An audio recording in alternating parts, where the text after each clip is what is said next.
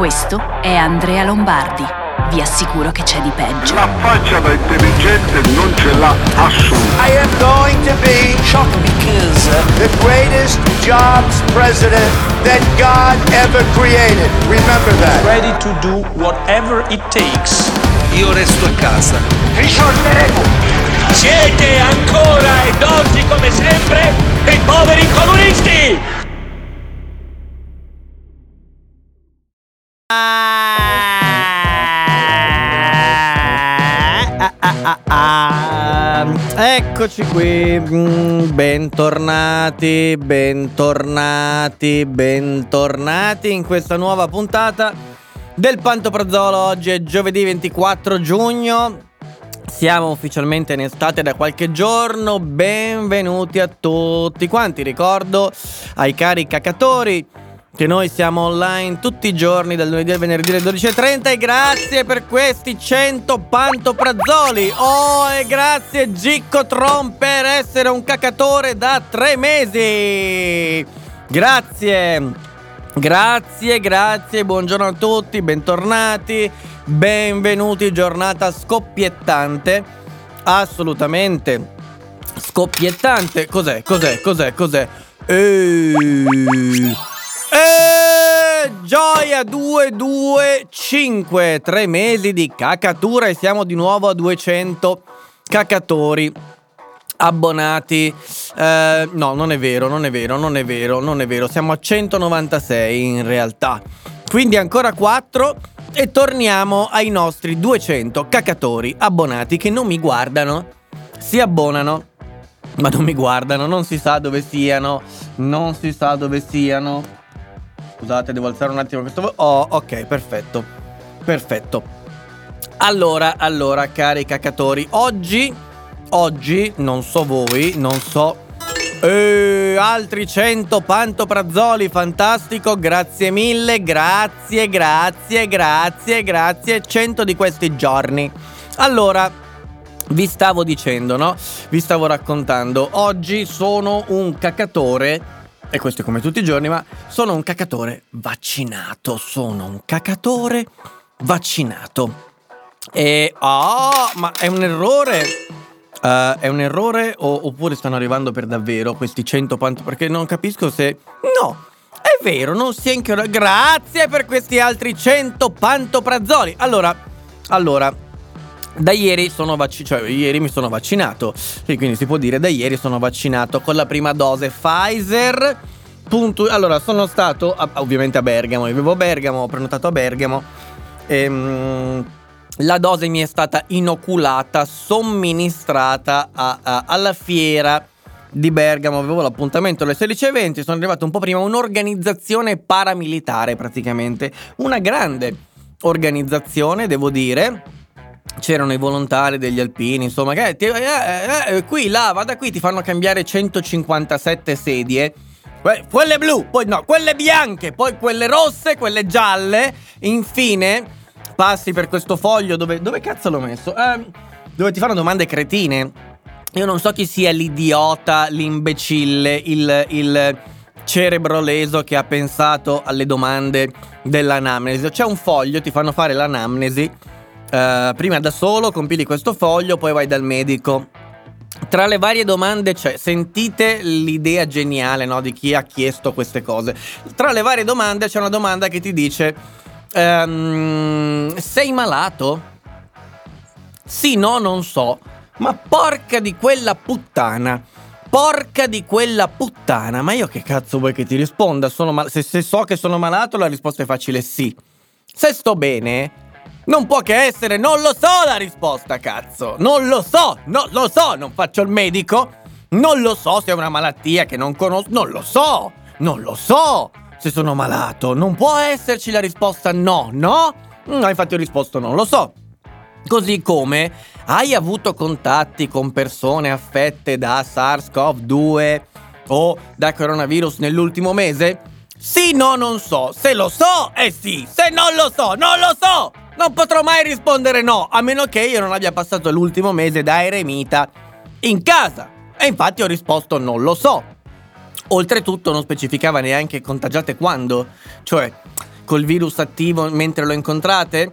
Ho incontrato senza dubbio persone conta- che sono state contagiate da, co- da Covid nell'ultimo anno e ho avuto a che fare con loro nell'ultimo mese, quindi devo rispondere sì, perché sì, le ho incontrate, ma erano, erano contagiate l'anno scorso. Eh, insomma, sono veramente domande del cazzo.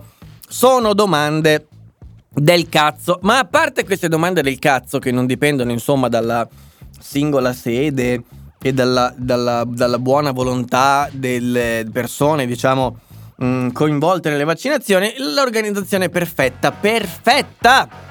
Sono stato dentro un'oretta, credo. Mi hanno inoculato questo vaccino Pfizer. Non lo senti neanche. È come una. Oh, benvenuti a quelli che stanno followando. È come. Non ne è, ne è, è più dolorosa una puntura di zanzara. Lì per lì lì per lì è più dolorosa una puntura di zanzara, ehm, poi stai lì i tuoi 20 minuti e basta fuori dalle palle. Bene, ottimo, bene. Eh, un dolore cagnolo. Un do... Grazie Froset per questi 100 pantoprazzoli. Grazie mille. Grazie davvero.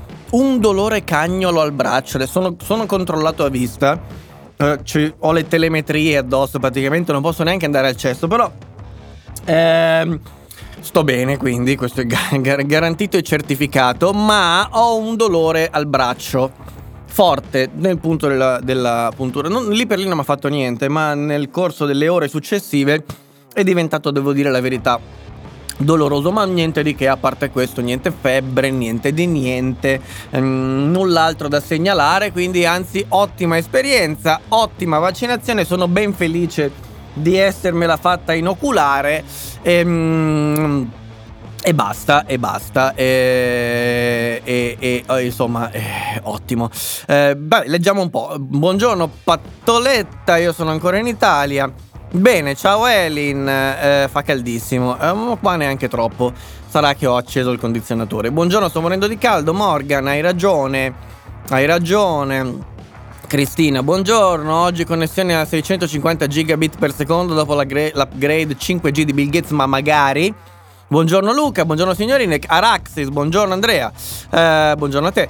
Twinkies, buongiorno a tutti i sandalati. Morgan, Francesco, buongiorno Andrea, buongiorno a tutti. Ciao a te. Andrea mi ha traviato. Vado mare con le sneaker per non indossare infradito i sandali. Fai bene, guarda, fai veramente bene. Fai, fai sempre così, eh.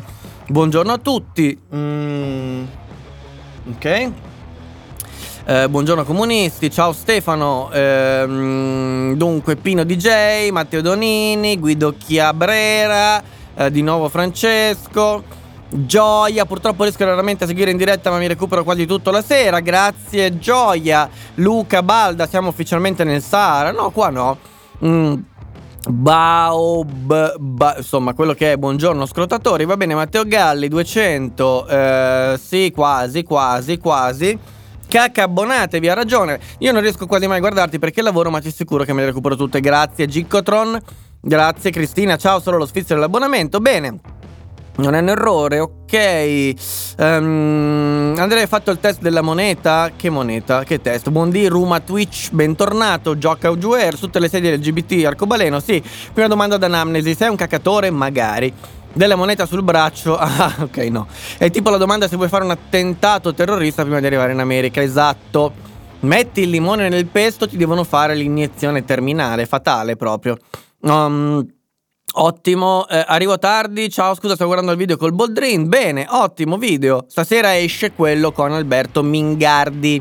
E su incinta hai risposto sì? Io la scheda l'ho compilata oggi perché mi tocca domenica mattina. Ah, ok, l'hai già fatta, no, lì non ho risposto. Hai recuperato la live su Tortora, bene. Eh, il chip che dà fastidio, va bene, il dolore al braccio passa dopo 3-4 giorni, ottimo. Ottimo, è la calamita per fare il gioco della moneta, va bene. Um, ah, dove siete voi fa caldo, qua non particolarmente. Ok, solo a me il bar braccio la settimana scorsa è durato un giorno. Io solo al mare al braccio, ok. Eh, sì, abbastanza prepotente, ma niente. No, mi, fa, mi, ha fatto un po' male la gola a un certo punto, ma niente di che. Baobab, ok, si chiama Baobab. Va bene. Allora, allora, eh, santifichiamo anche questa grande festa che si chiama Pantoprazzolo, vediamo se si collega qualcun altro. se d'estate avete voglia di seguire le puntate del Pantoprazolo. Allora vi anticipo, no, lo sapete già, non vi anticipo più niente. Stasera, ore 18 su YouTube, cioè su www.cedipeggio.video, esce la puntata con Alberto Mingardi. Oltretutto, ieri, eh, tra ieri e stamattina, ho letto questo libro il pesce piccolo di Francesco Zambon, che è il ricercatore di Venezia che ha redatto quel famoso report che poi l'OMS, dopo aver approvato, ha censurato quello in cui si scriveva che eh, l'Italia non aveva e non, ha, e non ha avuto per molto tempo il piano pandemico aggiornato. Questo è un libro scandaloso.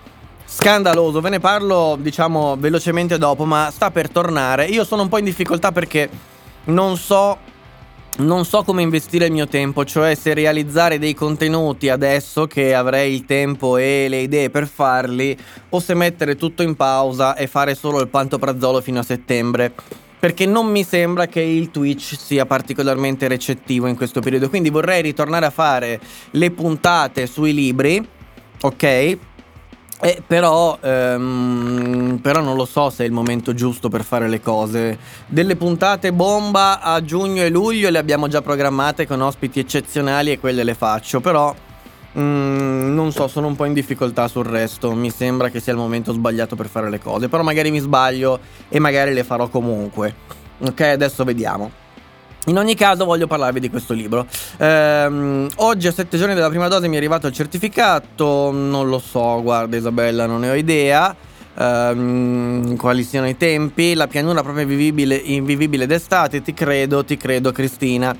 Ok, e comunque facciamo così. No, non lo facciamo perché volevo fare un sondaggio, ma non ha senso. Tra di voi che mi ascoltate, il sondaggio è inutile. Vediamo se però arriva almeno qualcuno perché mi dispiace. Mm, eh, iniziare subito dove magari qualcuno si perde l'inizio della puntata. Vi dico cosa c'è nel menu di oggi. Cosa c'è nel menu di oggi? Um, dovrei provare a fare il pantoprazzolo al cobaleno. Hai ragione, Emanuele. Hai proprio ragione. Hai assolutamente ragione. Oggi parliamo della situazione politica, Draghi, Washington, 5 Stelle, Pechino, eh, la crisi del Movimento 5 Stelle. Se volete, l'ex Silva per fortuna non si stoppa, non si ferma. Una pagina tragica sulla giustizia che riguarda il caso Ciro Grillo, lo stupro e l'affidabilità della eh, presunta vittima. Ok, ehm, la, eh, parliamo un attimo dell'ANSA, la propaganda europea anti-inglese e un caso, un caso assolutamente importante, la notizia più importante di oggi, i virus che sono stati nascosti e fatti sparire dai database e sequenze genetiche. Arriva poi la, la Delta Plus. E parliamo di perché bisognerebbe cancellare Amazon Prime, che è un po' il raccapriccio di oggi. Poi oggi c'è il summit del Consiglio europeo, si affronterà il tema migranti e insomma vediamo un po' se ci arriviamo a tutto ciò.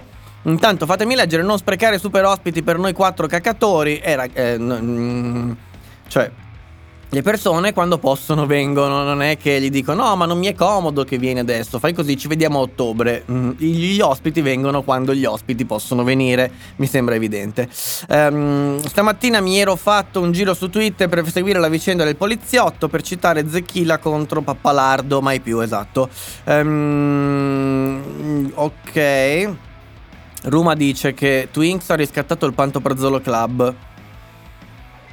A me queste notifiche non arrivano. Ah, ok, è arrivata là sopra. Vabbè, dopo vediamo. Eh, c'è anche la presentazione di Windows 11 oggi. Non credo che sia quello che mi ruba pubblico. Nella capriccio speravo di vedere invece la lettura di alcuni economisti contro il nomina al PNNR. Va bene, non importa. Iniziamo con quello che abbiamo da dirci. E non riusciamo neanche ad arrivare a 100 spettatori per l'inizio della puntata, ragazzi. Ma qui cosa sta succedendo?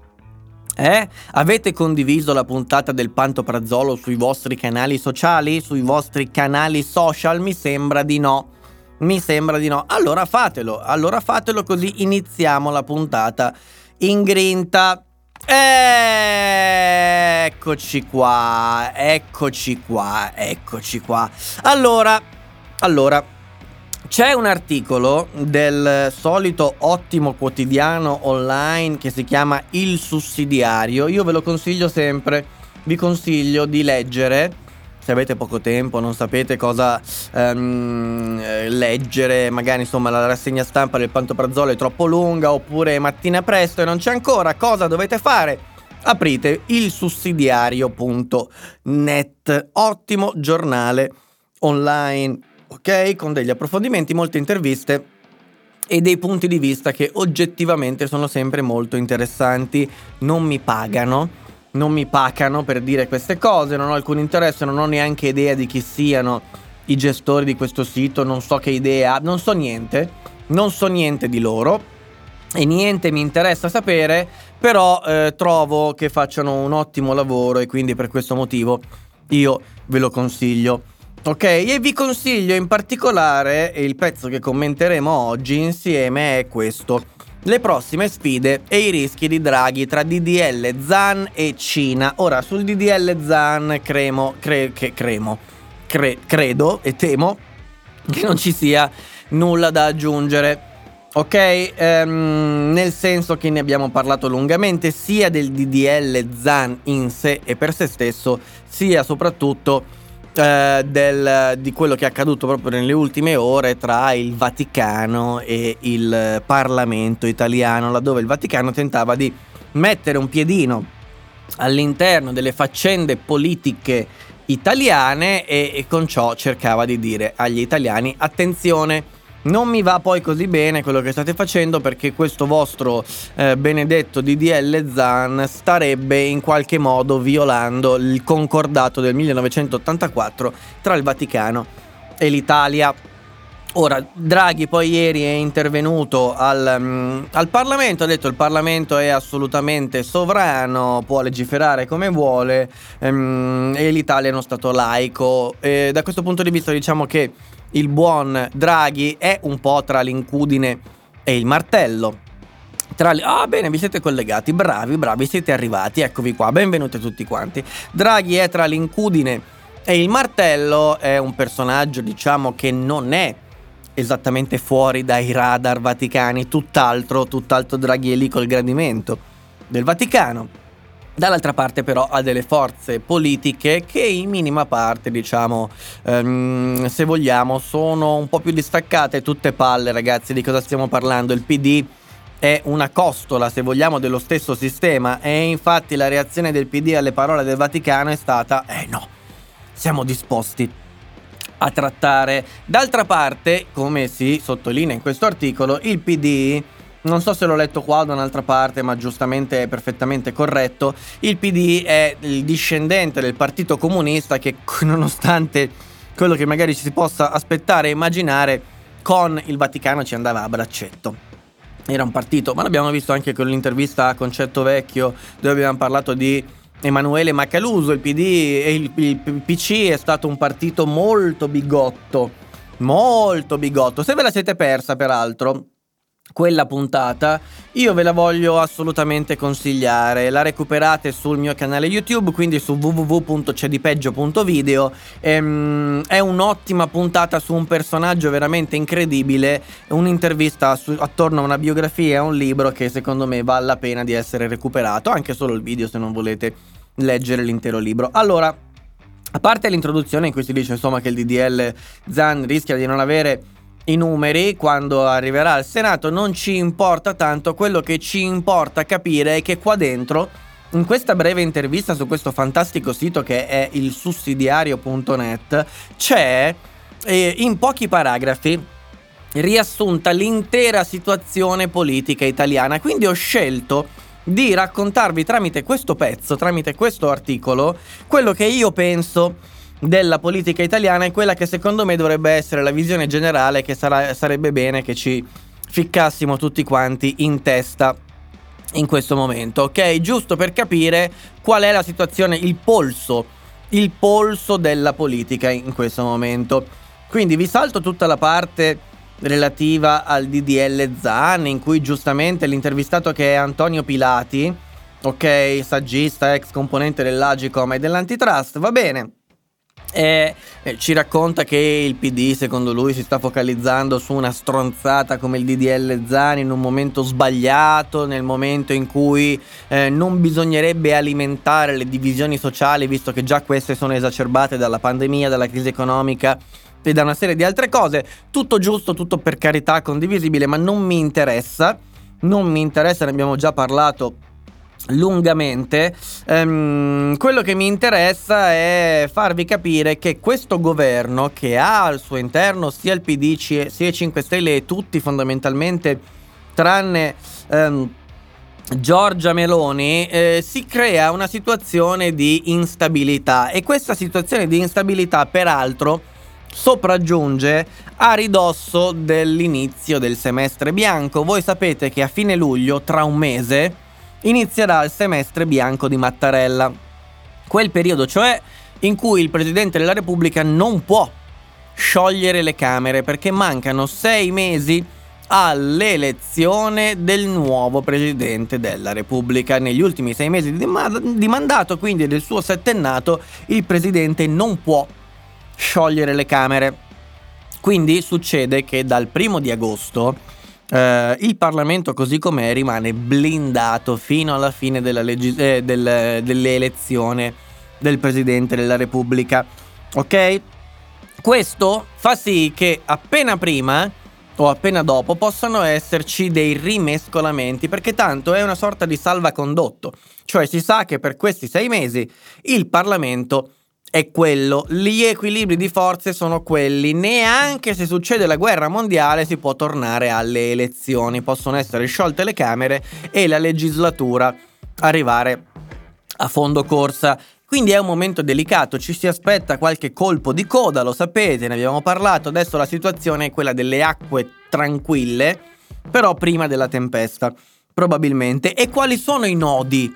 Quali sono i nodi diciamo, interessanti da osservare per, non dico prevedere il futuro perché in politica è impossibile, ma per farsi le domande giuste nel tentare di spiegarsi la situazione politica, beh, i nodi non sono tanto il DDL Zan, e infatti non voglio parlarvi di quello nonostante l'articolo lo citi e per una buona parte ne parli, eh, il fatto è il posizionamento di Mario Draghi, atlantista, vicino a Washington e ha avuto modo di farcelo sapere e insomma di, rend- di far sì che tutto il mondo si rendesse conto di questo preciso posizionamento che è in forte discontinuità, se ci pensate rispetto al posizionamento dei governi precedenti, intendo dei due governi precedenti, cioè quelli guidati entrambi dai 5 Stelle rispettivamente con il PD l'ultimo e con la Lega quello appena prima. Ecco, quei governi erano governi tutt'altro che atlantisti, ma filo cinesi. Filo cinesi.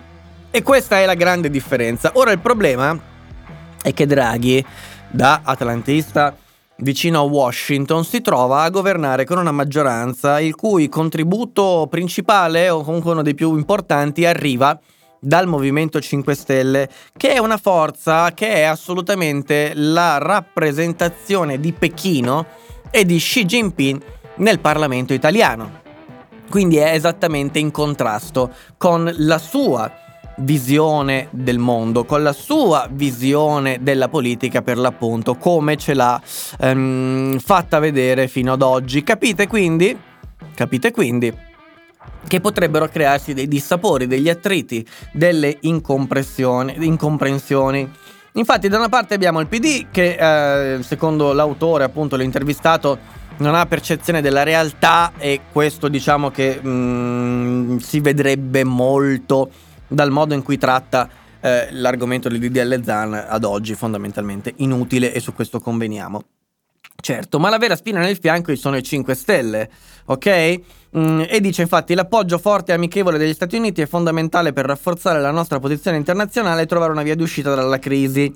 Non possiamo permetterci incertezze e ambiguità. Vorrei ricordarvi che durante, a margine del G7, mentre Draghi si appunto rimodellava come il presidente e, e, il capo del governo di un'Italia nuovamente alleata di Washington, nuovamente atlantista, eccetera. Nel frattempo all'ambasciata cinese, Grillo e Conte, Mimì e Cocò andavano a parlare con l'ambasciatore, dando un segnale forte e chiaro, e cioè, certo, il signor Draghi ha le sue posizioni, ma noi, noi, Partito 5 Stelle, ci siamo, siamo con voi, siamo dalla parte di Pechino, rimaniamo la mano lunga, la mano longa del, del PCC, del Partito Comunista Cinese in Italia.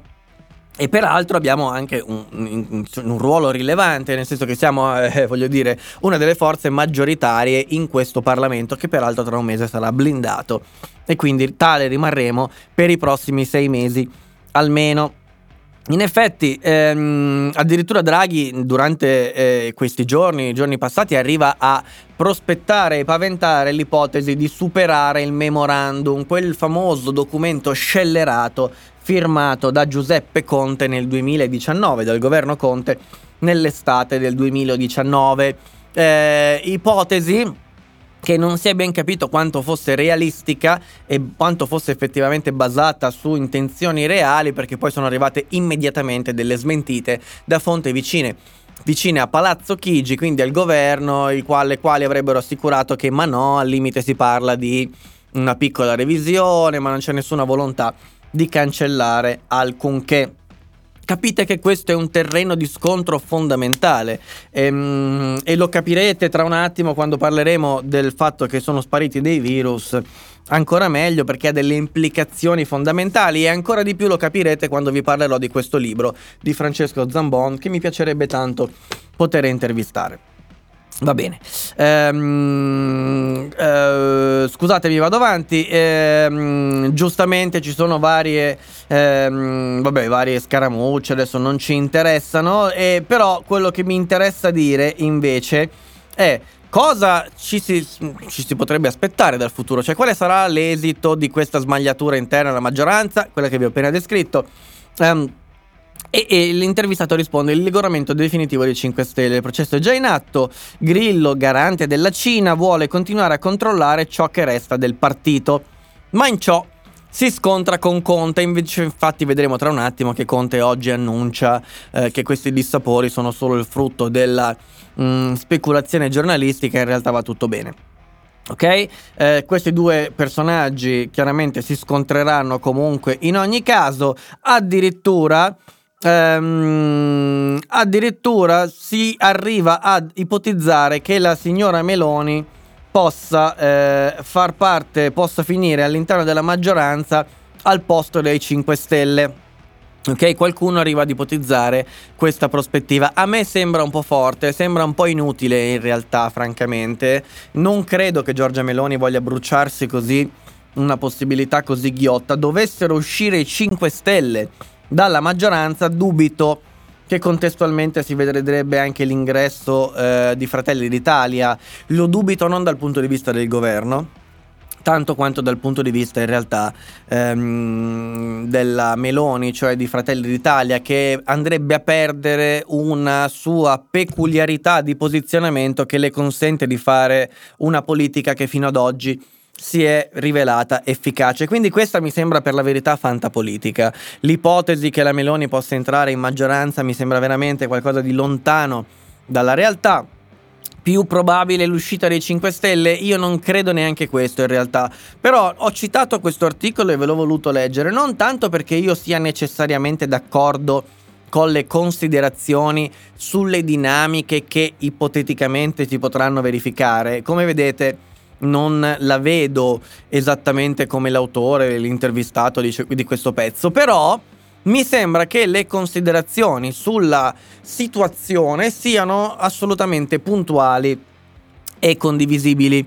Ok, trovo assolutamente vero questo, eh, questa discrepanza di posizionamento tra Mario Draghi da una parte, l'atlantista filoamericano vicino a Washington, fortemente europeista, e dalla parte opposta i 5 Stelle che sono eh, lo specchio, diciamo, la, la, mm, l'esatto speculare di quello che ho appena detto, quindi eh, filo cinesi, tendenzialmente anti-europeisti e fortemente statalisti, peraltro laddove invece Mario Draghi è un po' più vicino a posizioni liberali anche in tema economico. Certo, eh, Draghi non è che può, eh, possiamo pensare che possa essere il rappresentante delle istanze dei 5 Stelle, ma effettivamente laddove le distanze politiche diventano siderali e le prospettive anche geopolitiche sono di questo tipo, e beh, potete capire anche da soli che effettivamente dei problemi e dei dissapori interni alla maggioranza ci possono essere e sono cose che si giocano su questo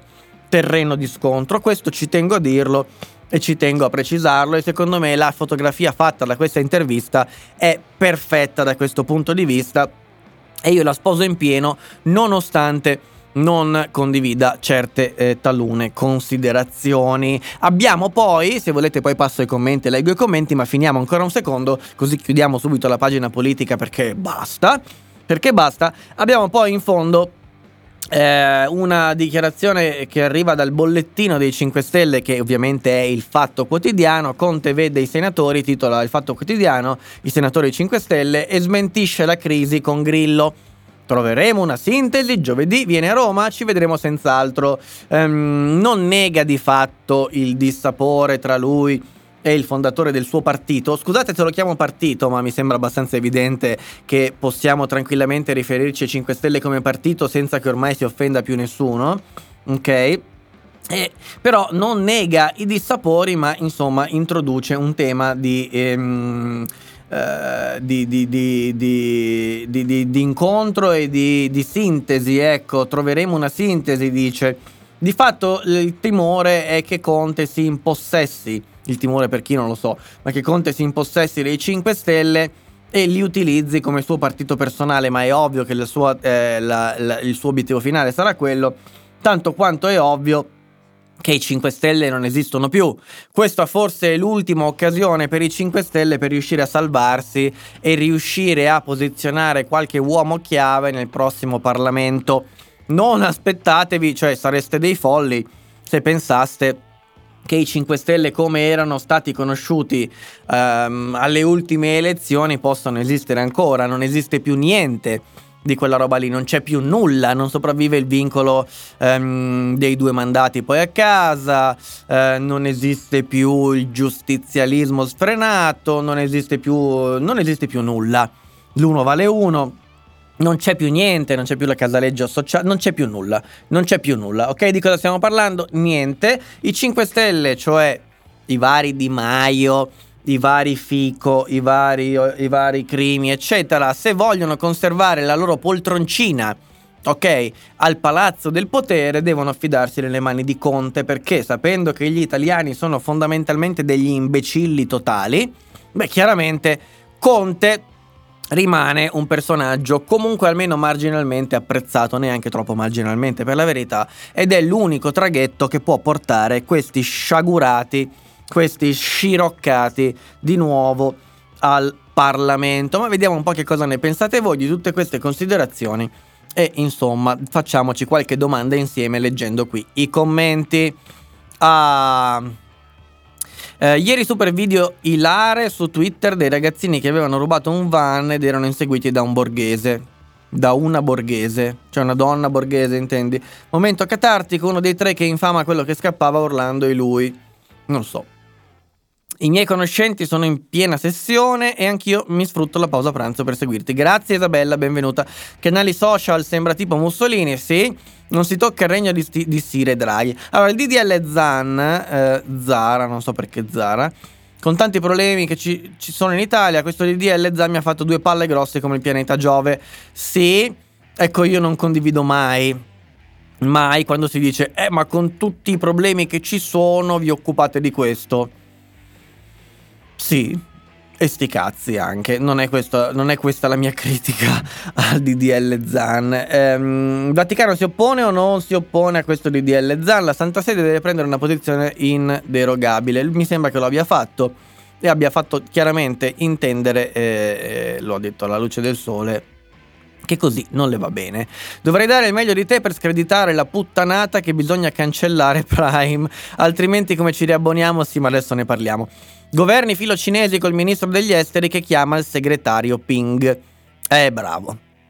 E che diamine, ma perché non si può cancellare un post scritto? Twitch mi sta cominciando a stare sulle balle. E vabbè. Eh, cos'è il memorandum? Il memorandum, Cristina, è un accordo che eh, l'Italia ha firmato con la Cina ed è un accordo, diciamo, che eh, è parte, se vogliamo, della cosiddetta via della seta, nuova via della seta. E ne abbiamo lungamente parlato su YouTube. Ci sono un po' di puntate di approfondimento Dopo Gatti e Zambon, speriamo, eh, speriamo di sì. Uh, I 5 Stelle si stanno sgretolando da quando si sono messi insieme al PD. Vabbè, ma i 5 Stelle ormai sono, sono, possiamo dirlo che si sono già sgretolati. Mm, la nuova via della seta comprende vari paesi sotto l'influenza cinese e l'Italia è il primo dei G7 che ha sottoscritto un memorandum. Esatto. La Meloni con i 5 Stelle e il PD nella stessa maggioranza? No, ma infatti. Ma infatti. Eh, l'avevo sentito di questo accordo. Eh, sì, Cristina. Ehm, Movimento 5 Stelle. Sì, sei ancora vivo dopo il vaccino? Ben, sì, sono vivo e sto benissimo. Ehm, dunque, eh, ma meno male che i 5 Stelle non è quello di prima. Finalmente hanno imparato che la politica è fatta di compromessi. Ma eh, tu la vedi così, per me sono dei buffoni sono semplicemente dei buffoni. La politica non è fatta di compromessi. Cioè, la, cosa vuol dire la politica è fatta di compromessi? È una frase un po' così, sbarazzina, un po' superficiale. Mm, in realtà, ecco, se vogliamo dirla tutta, è superficiale. Cosa vuol dire la politica è fatta di compromessi? Che un giorno sei giustizialista e quello dopo garantista? No, sei un imbecille, non è che sei uno che ha capito che la politica è fatta di compromessi, sei un povero cretino. E io li trovo dei buffoni, in effetti, buffoni che non hanno idee, non sanno di cosa stanno cazzo parlando e parlano per dare fiato alla bocca. Non è che, ah, meno male, finalmente hanno imparato, no, perché a un imbecille tu puoi anche insegnare qualcosa, ma rimarrà imbecille. Mm? E la consolazione del cretino, quella di dire, ah vabbè, ma almeno ha imparato qualcosa. Um, meglio che non esiste più 5 Stelle associato alla Casaleggio. Um, Casaleggio c'è ancora? No, non c'è più nell'ambito 5 Stelle. Uh, buongiorno cacatori, ciao Luca Red Bull. Solo noi italiani possiamo idolatrare Conte? Eh sì. Sì, eh, che tutto il dibattito sulla politica sia solo sul DDL Zane è vero che ha rotto il cazzo. Ah, assolutamente. Assolutamente. Eh, la famosa arancia in Cina, è bravo, esatto, sì, infatti. Eh, esatto. Non c'è nessuna, non c'è tutta questa connessione con la via della seta, ma ok, che cosa? Sulle arance dici? Eh, ni, invece non è vero che non c'è. Non è vero, ehm, perché la via della seta è una via commerciale fatta di accordi commerciali, ok? Eh, è, è, tutto il progetto di implementazione e aumento degli scambi commerciali tra eh, i vari paesi del mondo, in particolare quelli occidentali per la verità, e la Cina. Quindi esatto. Eh, buongiorno, saluti della Rossa Prato, ciao Emanuele, benvenuto, benvenuto tra di noi, andiamo avanti. Abbiamo parlato insomma della situazione politica, tutto un po' stagnante in attesa del, um, uh, del, semestre bianco fondamentalmente. Um, la Chiesa non ha preso poliz- posizione, la Chiesa vuole dialogare sulla legge Zan però cambiando alcuni punti. Ha preso assolutamente posizione, ha individuato anche in modo assolutamente preciso e puntuale e netto quali sono gli articoli che non gli vanno bene e perché. Se questo non è prendere posizione, va bene, allora la Chiesa non ha, non ha preso posizione. Andiamo comunque avanti. Allora, e vi dico molto brevissimamente, non ho intenzione di dilungarmi su questo, ehm, vi dico brevemente che il Consiglio di Stato ha annullato due cose, la sentenza del TAR, del TAR di Lecce e eh, l'ordinanza del sindaco di Taranto a cui ha, madonna, ho goduto veramente come un riccio. Nel momento in cui il Consiglio di Stato, che per chi non se lo ricordasse il Consiglio di Stato è eh, il grado di appello del TAR, dei tribunali amministrativi regionali, quindi il Tribunale amministrativo regionale emette una sentenza, se qualcuno fa appello contro quella sentenza, chi è che è chiamato a decidere? Il Consiglio di Stato. Ok, sapete che i tribunali hanno diverse competenze, ci sono i tribunali civili, quelli penali, ci sono i tribunali militari, ci sono i tribunali amministrativi e tributari.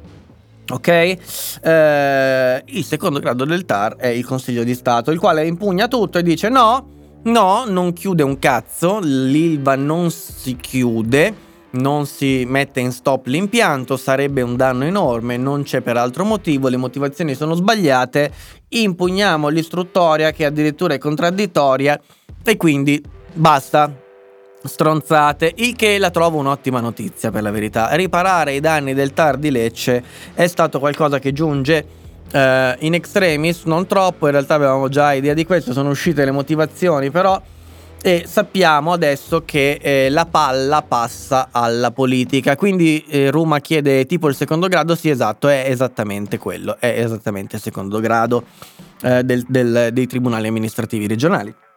Corretto. Ottima osservazione. Eh, è un'ottima notizia? Sì, è un'ottima notizia che l'Ilva non, mess- non venga messa diciamo in stop per decisione di un sindacucolo di cui vi stavo dicendo per l'appunto il Consiglio di Stato scrive che sì ha potere di ordinanza ma è un potere residuale quanto ho goduto nel leggere che secondo il Consiglio di Stato i sindaci hanno un potere residuale che usano per dirti che non puoi sostare a piedi in una via tra l'altro. Vorrei portarlo all'attenzione del Consiglio di Stato, peraltro. Ehm, la notizia in realtà è ottima perché l'acciaieria, eh, che adesso non si chiama più Ilva, ma tutti si riferiscono a lei come ex Ilva, eh, è, è un, eh, un polo strategico industriale italiano, per non dire europeo, europeo ed è francamente inaccettabile dopo tutto quel casino che è stato fatto con ArcelorMittal a cui ehm, veniva per esempio eh, negata la possibilità di ottenere lo scudo penale come era stato concordato e richiesto, tutto il casino che sapete che non voglio risumare, almeno ci rendiamo conto che questa non viene chiusa così eh, da un giorno all'altro in base ad una eh, ordinanzina di un sindaco che ha un poteruccio residuale. Ok, o di una sentenza di un TAR che pensa come sempre di poter procedere per via giudiziaria nella gestione delle faccende quotidiane e in questo caso economiche. Dopodiché non nego l'inquinamento dell'Ilva, non nego i problemi ambientali e soprattutto di salute che quell'acciaieria si porta dietro, ma ma Attenzione perché se è vero, ed è vero, che l'Ilva sicuramente ha i suoi problemi, che sicuramente apporta, diciamo, un contributo negativo alla salute di quel luogo è diventata purtroppo l'Ilva il capro espiatorio di tutto l'inquinamento dell'area del Golfo di Taranto e questo è falso. Questo è falso, non è vero. L'Ilva è incastonata in un distretto industriale che ha una serie di problemi, di cui per carità l'Ilva fa parte. Non voglio dire che sia quella che genera meno problemi, ma insomma è in buona concorrenza con chi gli sta accanto e vai a sapere il perché in realtà diventa il capro espiatorio di una situazione che è scellerata nel suo complesso e che non può essere ridotta al rango del chiudiamo quella, quell'impianto Ilva perché quell'impianto Ilva inquina. Questa è una stronzata, questa è una stronzata inaccettabile. Inaccettabile. Um, allora, eh, parlavo con Cristina, ok, perdonami Andrea, la chiesa non... Ah no, questo ho letto. Um, c'è di peggio, metteva insieme Covid e via della seta nessuna connessione. Non è vero neanche questo. Non è vero neanche questo. E adesso ti spiego perché Luca Balda. Um, c'è una connessione tra il Covid e la via della seta. C'è come? È grossa come una casa. Ed è la connessione, per esempio, che io sono. Eh, per chi non lo sapesse, io vivo a Bergamo non solo vivo a Bergamo, vivo in un paese che si chiama Torre Boldone, ve lo posso dire tanto non mi trovate, oltretutto è una notizia pubblica, ok? Ehm, ed è un paese che si trova a poche centinaia di metri dall'ospedale di Alzano Lombardo, che è quello che l'anno scorso, durante la prima ondata di Covid, è stato bombardato. Io sto tra Alzano, diciamo Nembro, quelle zone lì, no? Che l'anno scorso sentivate nominare al telegiornale ogni 30 secondi nei mesi di febbraio, marzo, aprile maggio, ok? La zona nera di Bergamo, la zona che doveva essere chiusa, ma non è stata chiusa. Qua, dove sono io, in questo preciso istante. Perché?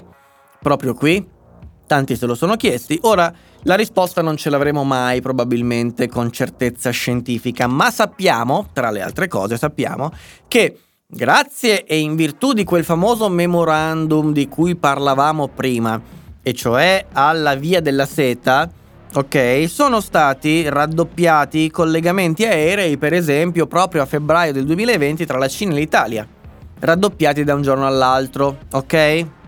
Da 50 a più di 100 eh, raddoppiati secchi proprio. Ora mh, mm, è abbastanza miope eh, negare che ci sia un collegamento tra queste cose tra il fatto che l'Italia sia stato il paese più colpito do- appena dopo la Cina temporalmente parlando e parlo della, insomma, dello sviluppo temporale um, e il fatto che abbia uno stretto collegamento abbia avuto uno stretto e abbia ancora uno stretto collegamento con la Cina Ok? Quindi io so cosa intendevi, quindi va bene, non c'è nessuna connessione dal punto di vista, diciamo, sanitario.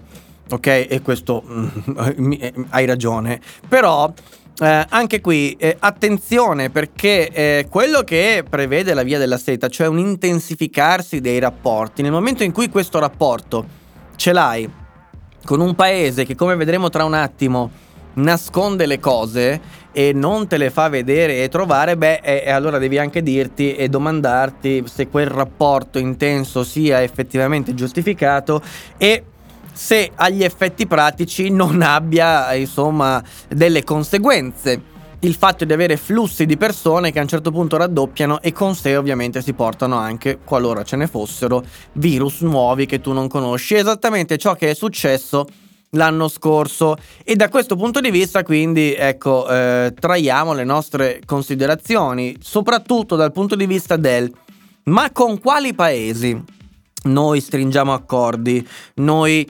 mm, realizziamo scambi di merci e servizi come se fossero paesi civili? Lo sono davvero? Sono davvero paesi civili o con paesi di questo tipo, vedi la Cina comunista, bisognerebbe mettere in pista delle... Uh, tutele un pochino più uh, profonde, approfondite, un pochino più solide? Ecco, la domanda è questa. Uh, allora avrò interpretato male le notizie dei giornali? Non lo so, Francesco, però la chiesa è stata abbastanza uh, precisa e puntuale nello spiegare che cosa non le andava bene. Ehm, mi sembra che in ciò abbia preso una posizione. Quindi tipo, eh, ok, avevo già letto Roma, quando le frontiere saranno aperte saresti interessato a fare un viaggio in Cina? Sì, probabilmente sì. Probabilmente sì. Portala all'attenzione saltellando, esatto. A proposito di sindaci, eh, dei sindaci di Boom e un'altra cittadina qui ad Anversa hanno bloccato il Tomorrowland di quest'anno, davvero? Ah. Anche io quando ero a casa con i miei genitori avevo un potere decisionale familiare residuale, potevo decidere se lavare i piatti, prima i piatti e poi il bagno o viceversa. Scudo penale che i 5 Stelle hanno inteso come scudo del cazzo, eh, sì. Eh, sono portato per il cinese, non credo, Cristina.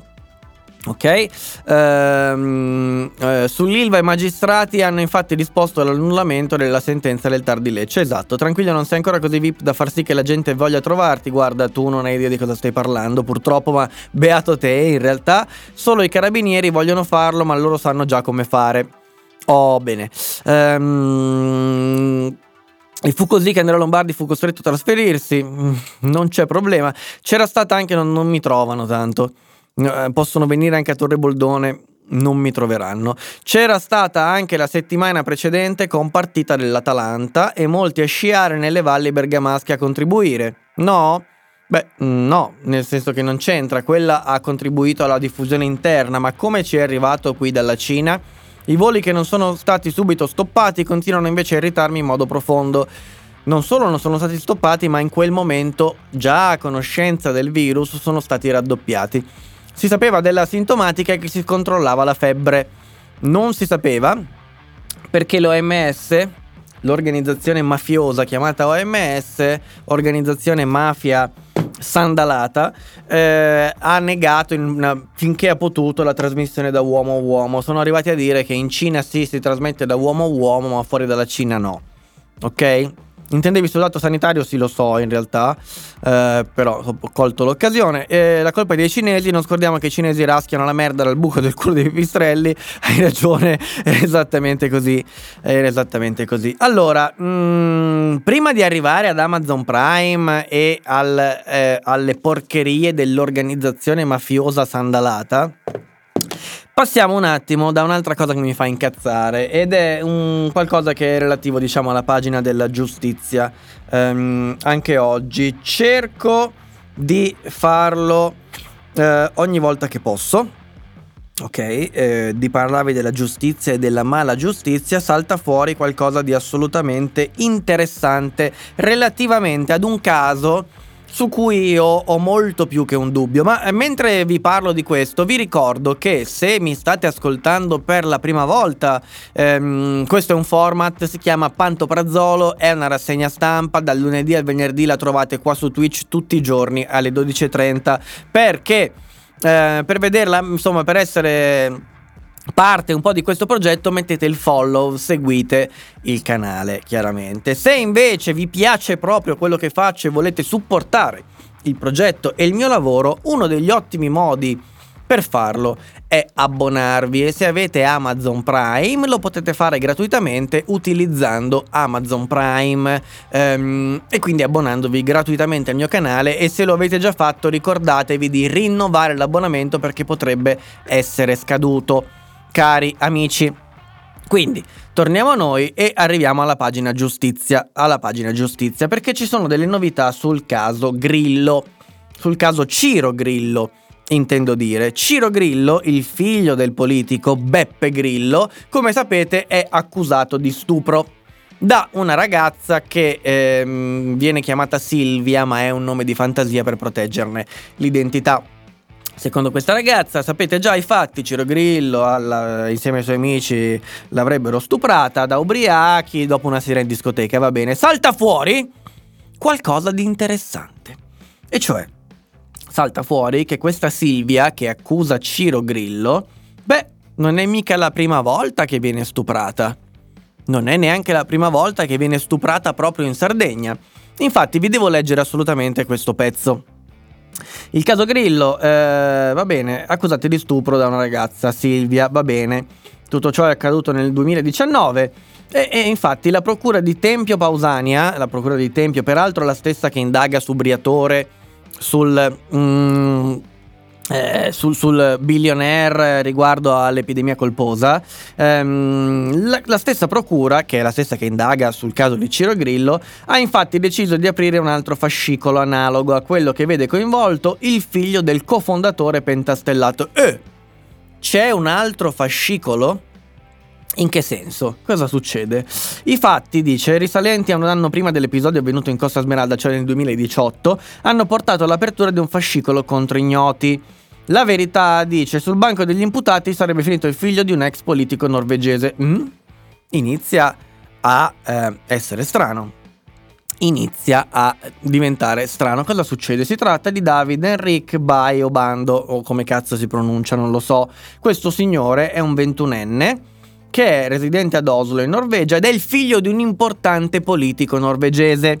Silvia stessa accusa questo David Enric di averla violentata Ah, scusate, non in Sardegna, ma nel paese scandinavo durante un campeggio organizzato dall'istituto scolastico. Le dichiarazioni di Silvia sono state analoghe a quelle esternate agli investigatori per i fatti avvenuti in Sardegna. Ok?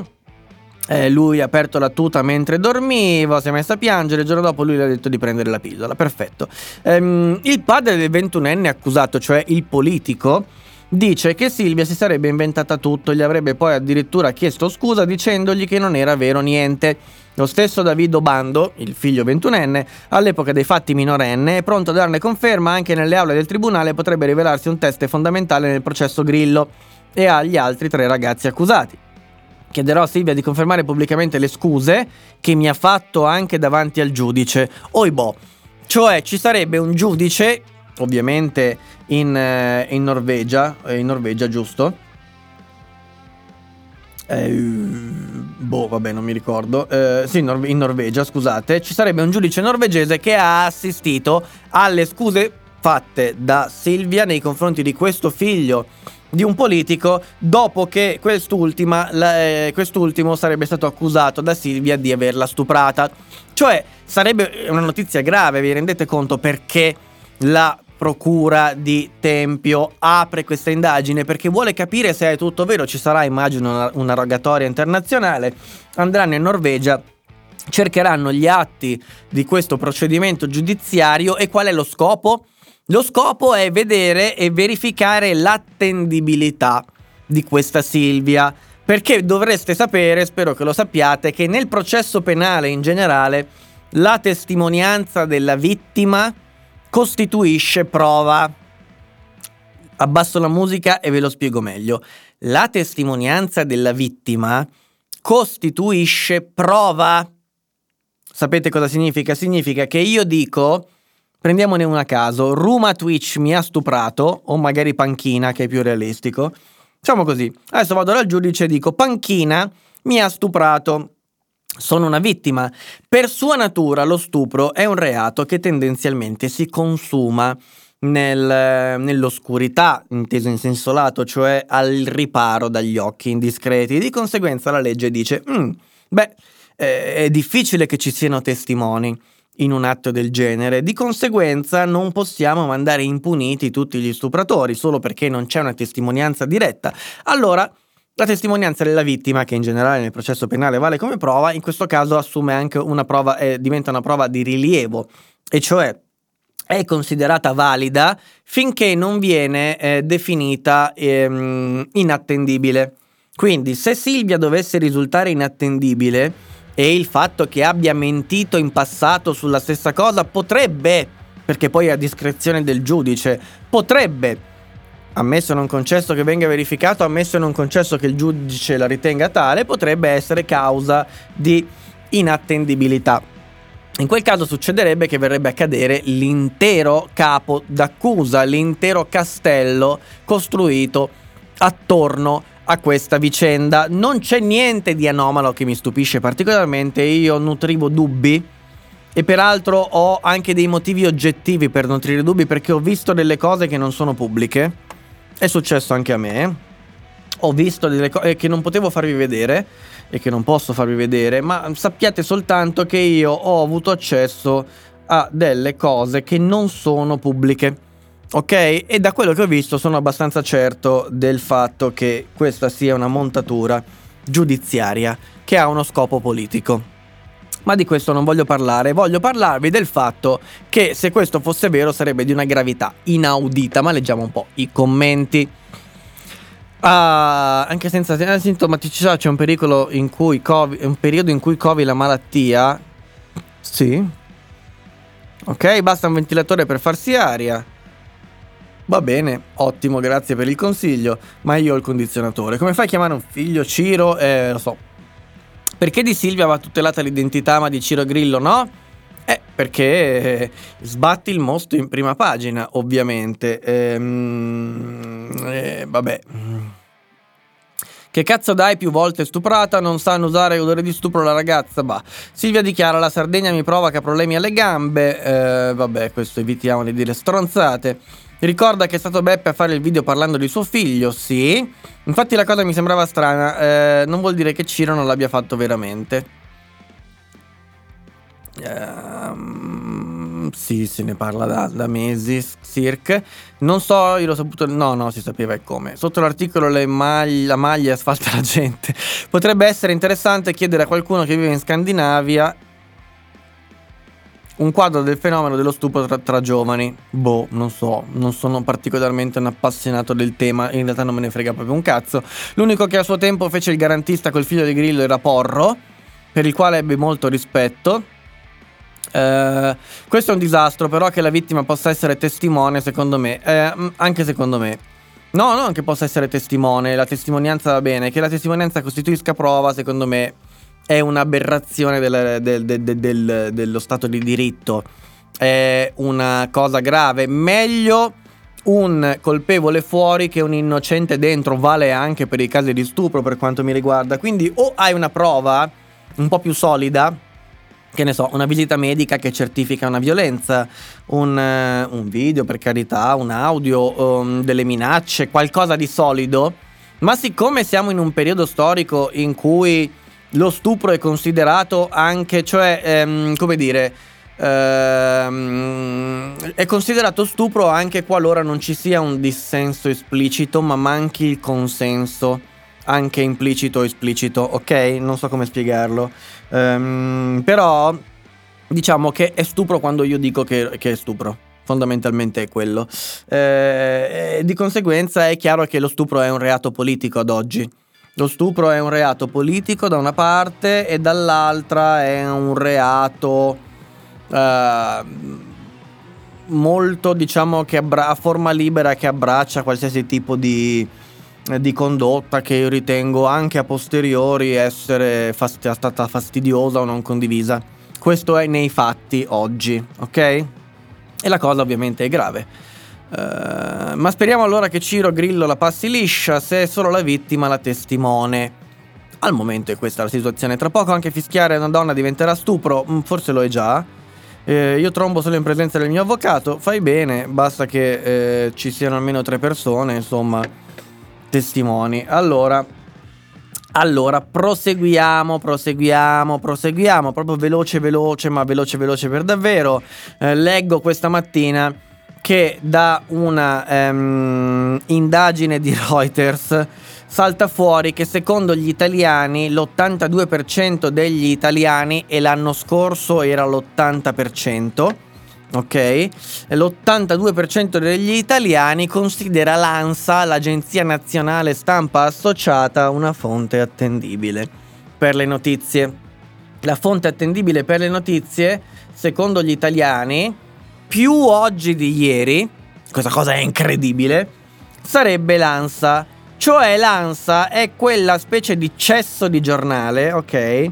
Ehm, guardate, ve lo faccio vedere, che continua a rilanciare le notizie della, ehm, della eh, agenzia cinese, il corrispettivo dell'ANSA cinese, che ovviamente però è sotto il controllo, ops, del buon Xi Jinping ok? Quindi del buon partito comunista cinese. La cosa, non so se la trovate normale, ma ehm, io la trovo agghiacciante. Trovo agghiacciante che un sito su cui si trovano costantemente messaggi di propaganda politica del governo cinese, gli italiani lo, lo considerino affidabile. Adesso ve lo faccio vedere perché dovete rendervi conto. Eh, l'agenzia nuova Cina si chiama Xinhua, eccola qua, eccola qua, Xinhua, fermi tutti. Ve lo faccio vedere immediatamente. Ah, eccoli qui. Eccoli qui. Allora, mh, mm, per chi non mi seguisse da un po' magari non lo sa, e invece dovete saperlo. Questo è il sito dell'ANSA, ok? Questo è un articolo che ho aperto a caso. Vedete cosa c'è scritto qua? C'è scritto Xinhua, vedete? È la fonte, cioè questo articolo che si trova sul sito ansa.it non è scritto dall'ANSA, Ok, è scritto da questa agenzia. Infatti, vedete, se io apro l'ANSA a caso, apriamo crolla palazzo di 12 piani. Ok, no, scusate, questa non va bene. Ehm... Uh, cazzarola. Uh, non riesco a trovare una notizia politica sensata, vediamo. Oh, porca troia, perché ogni volta che provo a fare una cosa Quando la fonte è l'ANSA, vedete che c'è scritto redazione ANSA qui, ok, perfetto. Eh, se la fonte, eccola qui, vedete c'è scritto ANSA, questa è una fonte ANSA. Perfetto, ok, e anche qui l'autore, redazione ANSA. Se invece aprite queste fonti qua di propaganda, queste notizie qua di propaganda, sono marchiate come Xinhua. Ora, se voi prendete questo, questa, questa parola, la cercate su Google, cercate Xinhua su Google, vedete che cos'è. Agenzia Nuova Cina. L'agenzia Nuova Cina, nota anche con Xinhua, è la maggiore e più antica delle due agenzie di stampa ufficiali della Repubblica Popolare Cinese ed è subordinata al controllo del Consiglio di Stato della Repubblica Popolare Cinese, fondatore Partito comunista cinese nel 1931. Se volete la potete aprire anche qui su Wikipedia. Vi dice fondata dal Partito Comunista Cinese, è la maggiore più antica, subordinata al controllo del Consiglio di Stato, organizzazione a sede centrale a Pechino, è largamente utilizzata come forma di informazione per tutti i media locali. Ha anche una forte presenza internazionale, ok, va bene. Eh, per la sua mancanza per la sua mancanza di indipendenza è stata criticata da Reporter Senza Frontiere, che l'ha definita la più grande agenzia di propaganda al mondo. La più grande agenzia di propaganda al mondo. Una posizione egemone nell'ambito del sistema di informazione ed è, ad esempio, tuttora riconosciuta dagli organi principali del Partito Comunista Cinese, come il Quotidiano del Popolo e dello Stato, come l'agenzia di stampa della Nuova Cina. Ok? Questa è Xinhua, agenzia Nuova Cina.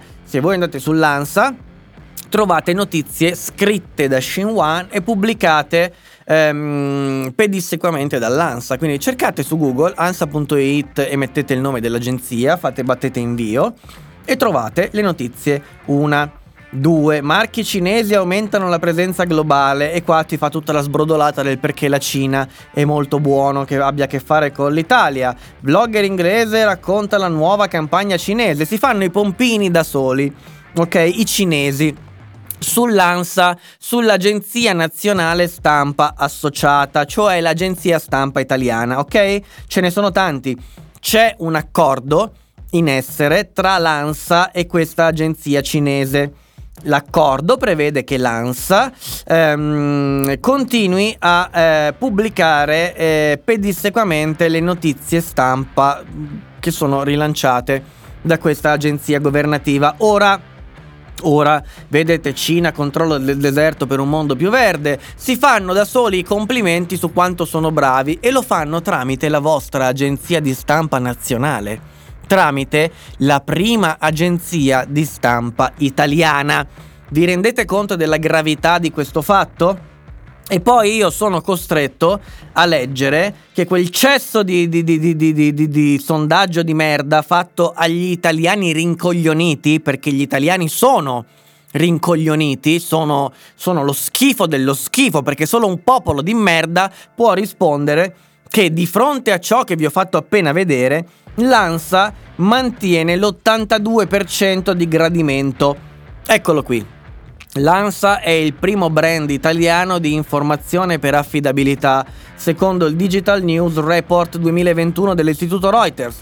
L'agenzia di stampa si colloca in cima alla classifica conquistando la fiducia dell'82% degli italiani, quando l'anno scorso era dell'80%, quindi quindi per riepilogare, i cinesi vanno a mettere i bastoncini cotton fioc nel buco del culo dei pipistrelli, prendono i virus dal buco del culo dei pipistrelli, in qualche modo lo fanno uscire, diventa una pandemia mondiale, ok? Ammazza vostro nonno, vostro zio, vostro padre, sarcazzo da Velletri, non lo so chi, vi ammazza i connazionali, vi rende la vita un inferno poi si compra un bello spazio sull'ANSA, sull'Agenzia Nazionale eh, della Stampa Associata, la prima agenzia stampa italiana, e voi, anziché prenderli a calci nel buco del culo, come dovremmo fare anche peraltro con i pipistrelli, gli diciamo anche grazie, grazie, la via della seta è una grande occasione, l'ANSA ha tutta la nostra fiducia, anzi il 2% in più dell'anno scorso, perché vuol dire allora che gli italiani sono un popolo da prendere a calci nelle palle. E mentre dicevo questo, ho deciso una cosa. Stasera non faccio uscire il video con Alberto Mingardi, registro una puntata di 10 minuti su questa cosa, la metto su YouTube, ok? E vediamo come puntata delle 18 che da un po' che non faccio e voi vi chiedo per favore, per favore, questa sera alle 18 prendete quella puntata sull'ANSA e su questa cosa che vi ho appena raccontato la rifaccio meglio e la condividete. Condividetela per favore perché gli italiani devono rendersi conto di quale cesso di agenzia utilizzano come fonte primaria e secondo loro nella loro testa di minchia affidabile. Fatemi leggere i commenti. Um, avvocato uomo donna, ok. In Toscana sono accaduti molti episodi di pseudo stupro. In America i, di turno va. Ah, l'americana di turno va letto con un ragazzo a casa e il giorno dopo scatta la denuncia. E oh.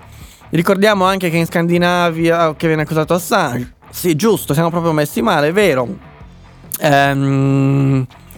Eh, ok, eh, ma dai, com'è possibile? L'ANSA attendibile cosa? E eh, questo pensano i tuoi connazionali. Dove ci pisciano tutti, penso sia l'ANSA. Se metto questa cosa dell'ansia su Facebook mi danno della complottista. Um, quindi puniamo penalmente la cafonaggine? Direi di no, non è cafoneria, è molestia sessuale, sì è cafoneria, guarda mi dispiace, fischiare per strada è una cafonata e finisce lì, non è una molestia sessuale, per favore non diciamo eh, boiate.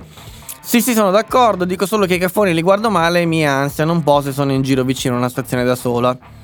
Uh, sì, Certo, se un tizio mi ha appena legato alla sedia e mi sta facendo scivolare vicino al collo un coltello, se tira un, un porcone, la cosa mi inquieta un po', ma non tanto perché ha tirato una bestemmia, ma perché forse mi sta per accoltellare, quindi non confondiamo gentilmente le cose perché non c'entrano niente. Um, molestia sessuale, ma fa ridicolo, ridicolo ridicolo. Sono professionisti dell'informazione, quindi attendibili. L'ha detto la pubblicità progresso in tv ed è valso il più 2%. Ah, ecco, ecco. Che accordo c'è tra ANSA e Cina? C'è un accordo, c'è, un, c'è proprio un articolo che lo spiega sull'ANSA in cui festeggiano questa partnership e uno scambio di eh, favori. Non sto scherzando, se uno schifoso mi fischia per strada mi sta molestando. E vabbè, guarda, lo pensi tu e solo tu. Grazie a Dio la giustizia non la pensa così. Quindi io posso anche pensare che le scimmie mi vengano a parlare la notte, però mm, va bene, rimane nella mia testa. Ehm, L'ANSA è ritenuta affidabile solo per il nome? Sì, certo. Ehm, poi lo metto su Facebook, ottimo, ottimo. In treno stazione c'è sempre qualche rompipalle. L'ultimo è venuto da me, mi fa ciao bella, come stai? Hai goduto oggi? Ti vedo contenta. Bene. Bene.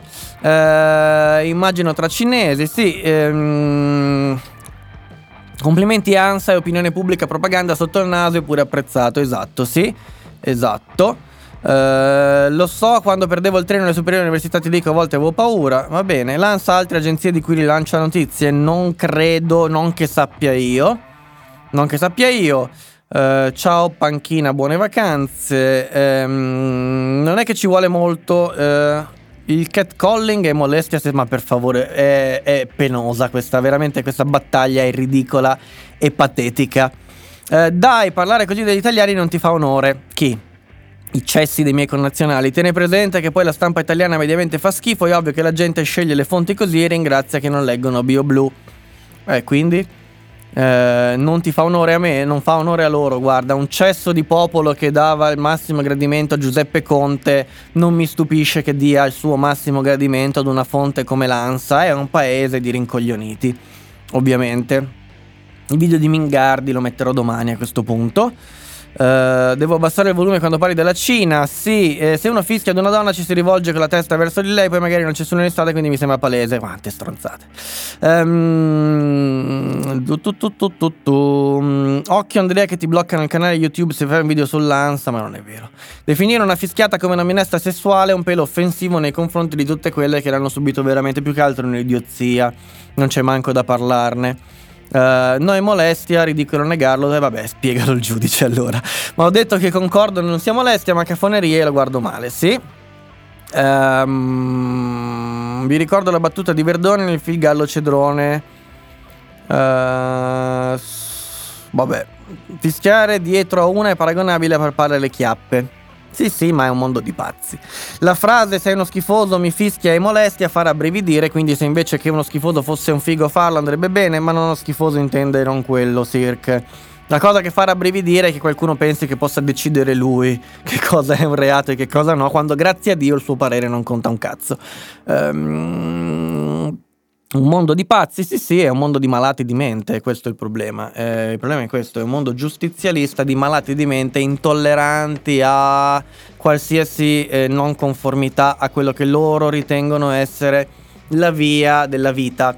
Cioè questa è, è sostanzialmente una schizofrenia collettiva mh, mm, che dimostra non tanto una sensibilità nuova, ovviamente, ma un'incapacità di accettare la realtà, no?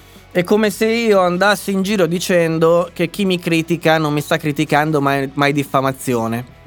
È come se io andassi in giro dicendo che siccome qua c'è un pazzo che dice che fischiare a qualcuno è una molestia sessuale, non è uno che ha un parere dif- difforme dal mio, non conforme al mio, ma è, è, è una diffamazione, è un crimine, no? E che è esattamente quello che fanno i sostenitori del DL, DDL Zan. Cioè, viviamo in un mondo in cui la morale, anziché essere un fatto personale, ok, sta diventando il metro di misura della legittimità dell'esistenza altrui. Quindi, se tu accetti, ehm, diciamo, la mia visione del mondo e della vita, allora lo va bene. Eh, diversamente, non solo sei uno stronzo, un cafone, inopportuno, incapace di stare al mondo, sei un criminale e ti voglio vedere in galera perché ti devo rieducare. Cioè, chi dice eh, che la, il fischio per strada è una molestia sessuale e, e, e, le molestie si pagano col carcere, sono reati e si pagano col carcere, non è diverso da chi dice eh, che quel determinato popolo, minoranza o eh, insomma portatore di pensiero debba essere internato perché insomma è praticamente paragonare un atto per quanto fastidioso e cafone a una molestia significa sostanzialmente tentare e voler rieducare una parte di popolazione, rieducare proprio nel senso di buona creanza, urbanità, rieducarla però non con metodi diciamo scolastici o familiari o quello che sia, ma con la forza e la violenza di Stato. Cioè, in ultima istanza, chi dice che la eh, il fischio è una, è una, molestia, fondamentalmente è un fascista. Eh, non c'è che ce ne si vada tanto lontano, ok?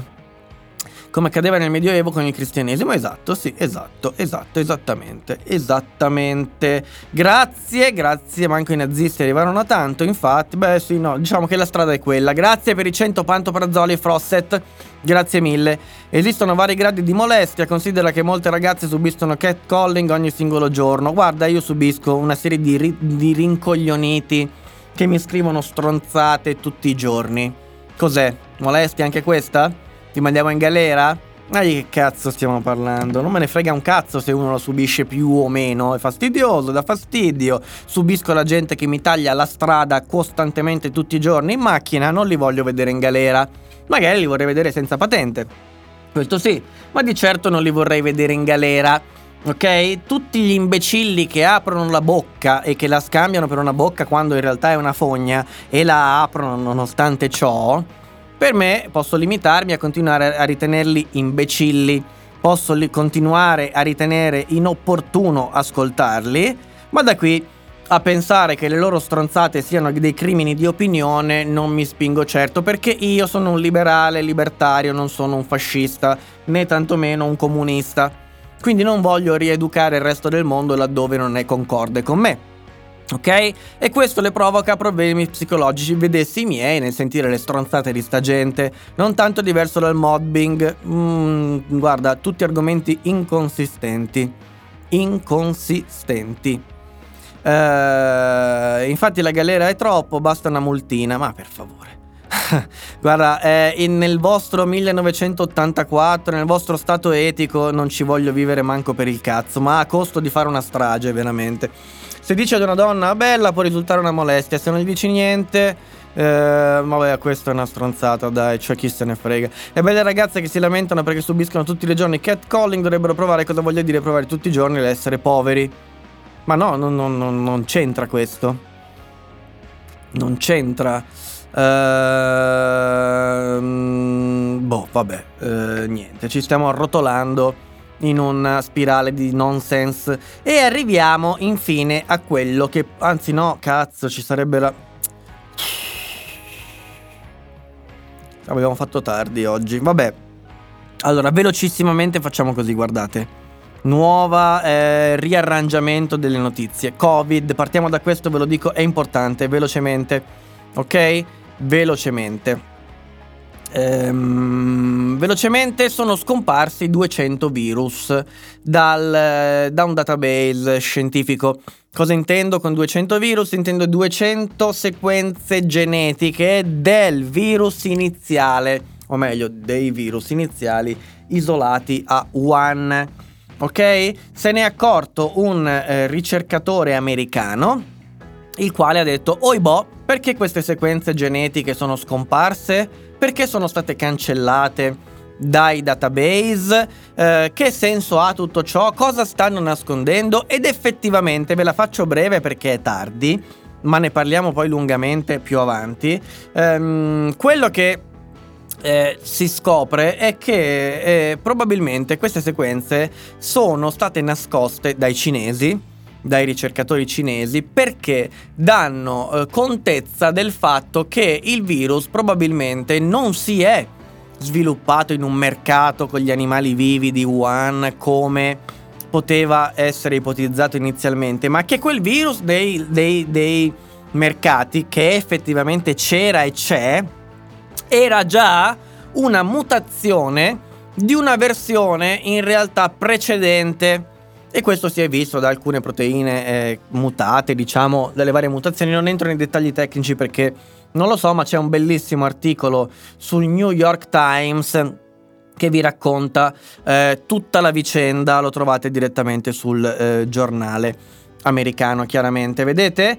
Eh, sono state misteriosamente cancellate queste sequenze dei primi virus ok? E in parte però questo ricercatore è riuscito a recuperarle tramite un'operazione informatica è riuscito a recuperare queste sequenze e si è accorto che oibò, oibò parrebbe che eh, questi virus sono stati cancellati perché eh, davano l'indicazione che eh, probabilmente il virus era in circolo da prima e la fonte primaria, cioè do- laddove si è sviluppato, non è stato il mercato di Wuhan, ma forse da un'altra parte. Ora, l'articolo è molto neutro, la ricerca è molto neutra, non vuole suggerire a tutti i costi che arrivi da un laboratorio e che sia sfuggito, questo si intende quando si dice se arriva, arriva da un laboratorio, si intende dire un virus naturale o um, fatto sviluppare forzata, forzosamente all'interno di un laboratorio ma non tagliato e cucito, ok?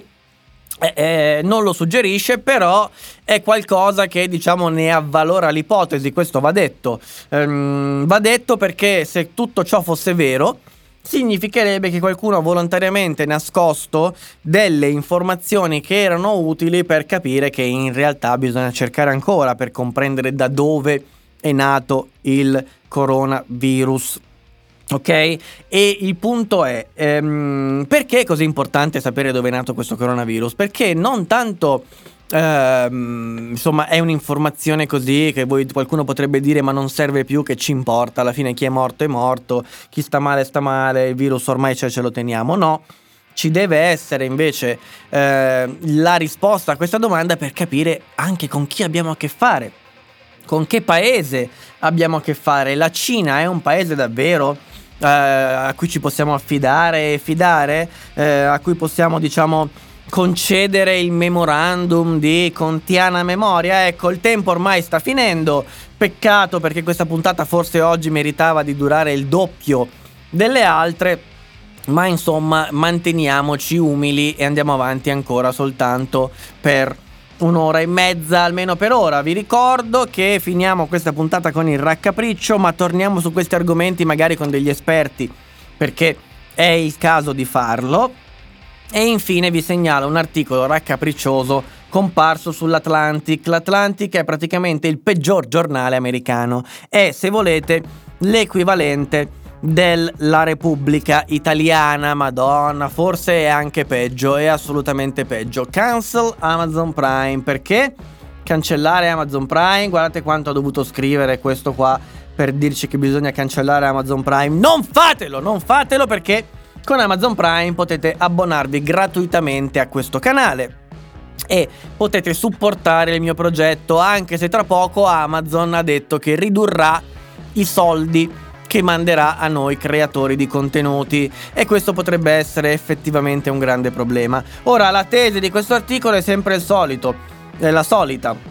La tesi per cui bisognerebbe cancellare Amazon Prime è che è la più terrificante e grande invenzione di Amazon. È un pagamento che tu fai per far arricchire Jeff Bezos. Ok? Amazon Prime è qualcosa di degenere perché tu paghi per far parte di una community che ti frega i soldi. Praticamente è questa la teoria di questo strampalato articolo che ci mette 80 pagine per raccontare le sue stranzate e ci vorrebbe convincere del fatto che la spedizione veloce di Amazon Prime, il fatto che arrivi il corriere il giorno dopo, ci dia i nostri prodotti tutti belli impacchettati, sia la più grande invenzione di Amazon che è riuscita a farci percepire come gratuita tutta questa spedizione veloce in realtà ha un prezzo altissimo per il mondo, per la società, per eh, l'ambiente e per i poveri, i poveri corrieri sfruttati, i poveri operai sfruttati. Amazon è come il cambiamento climatico, abbonarsi a Prime è come volare, una scelta personale. Proprio come astenersi dal volare per ragioni morali non fermerà l'innalzamento del livello del male, questi sono cretini completi, una persona che cancella Prime non farà molto danno ai profitti di una multinazionale. Praticamente evitare lo, il riscaldamento globale, secondo questi ignoranti caproni, è un po' alla stessa, diciamo, morale dell'evitare che qualcuno si arricchisca, no? Questi sono proprio fetch.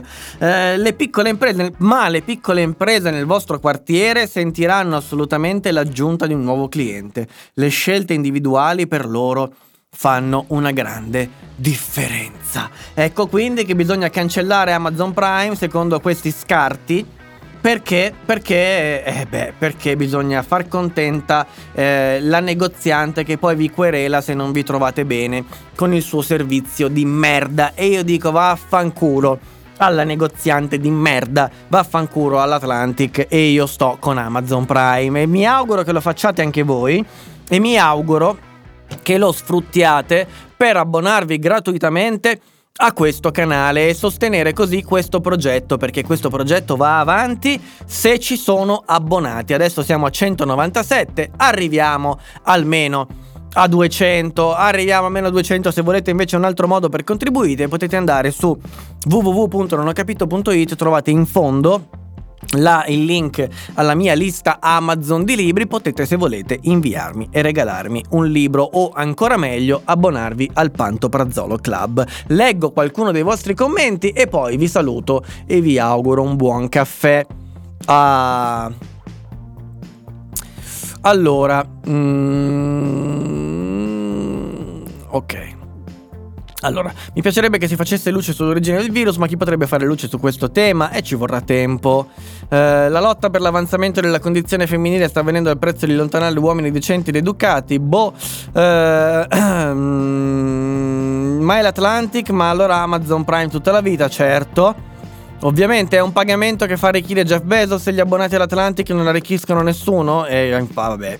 Io non ho Amazon Prime, perché loro sono il piccolo negozietto. E io non ho Amazon Prime, ma dopo questo articolo quasi quasi lo faccio per ripicca. Bravo, bravo.